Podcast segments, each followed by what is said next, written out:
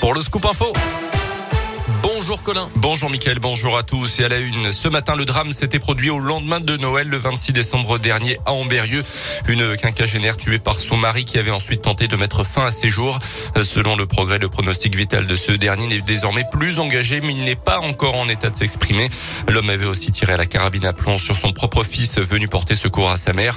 Selon les premiers éléments de l'enquête, la victime voulait se séparer de son mari.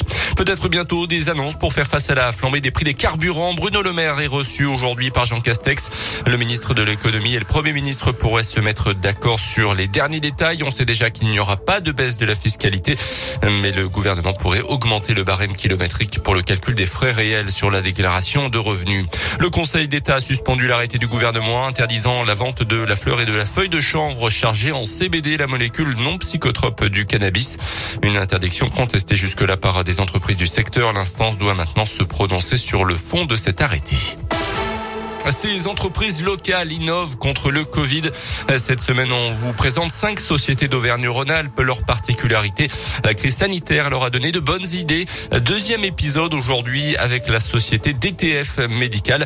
L'entreprise basée à Saint-Etienne développe des dispositifs médicaux dans la santé depuis les années 50 et avec la pandémie, elle a ajouté une nouvelle corde à son arc. Elle propose une solution clé en main pour les collectivités ou des entreprises qui veulent organiser des campagnes de dépistage pour leurs salariés. Se présente comme la seule entreprise à proposer ça en France. Il suffit de mettre à disposition un local et l'entreprise DTF Médical s'occupe du reste. Écoutez les explications de Franck Ferrua, le directeur marketing de la société. Ce dispositif intègre la gestion du dépistage via un professionnel de santé, un soignant habilité. Donc selon le nombre de salariés, il y a des forfaits d'une demi-journée ou d'une journée. Et concrètement, l'entreprise ou la collectivité n'a plus qu'à proposer ce service à ses salariés. À l'issue du processus, le salarié, soit il est négatif, il peut regagner donc sereinement son poste de travail, soit il est positif et donc du coup il s'isole et le dépistage euh, le vend en poupe parce que très clairement, si on prend euh, sur une entreprise de 100 employés, si 30% de l'effectif est absent, nous on a valorisé 120, 130 000 euros le coût pour l'entreprise, sachant qu'une dizaine de dépistages par an peut coûter 20 euh, 000 euros. Donc il y a un vrai delta, une vraie économie pour l'entreprise. Le dépistage se fait évidemment sur la base du volontariat. Le résultat des tests est connu en 15 minutes.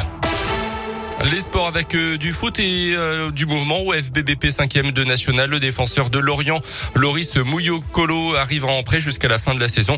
Et puis le milieu de terrain Aliou Dembélé a signé pour un an et demi avec les Bleus. Il évoluait jusque-là avec Saint-Brieuc et a joué à Bourg en Ligue 2. En tennis, Rafael Nadal qualifié pour les demi-finales de l'Open d'Australie. L'Espagnol a battu le Canadien Chapovalov en 5-7 et plus de 4 heures de jeu. À partir de 11 heures ce matin, on suivra également euh, Gaël mon fils, le français, face à l'italien Matteo Berrettini. Et puis du hand pour terminer, les Bleus sont rapprochés des demi-finales de l'Euro. Hier, après leur victoire face au Monténégro, un nul pourrait suffire face au Danemark. Un match à suivre demain à partir de 20h30. Merci beaucoup Colin Cotte. Il est 9h03, la QVQ arrive dans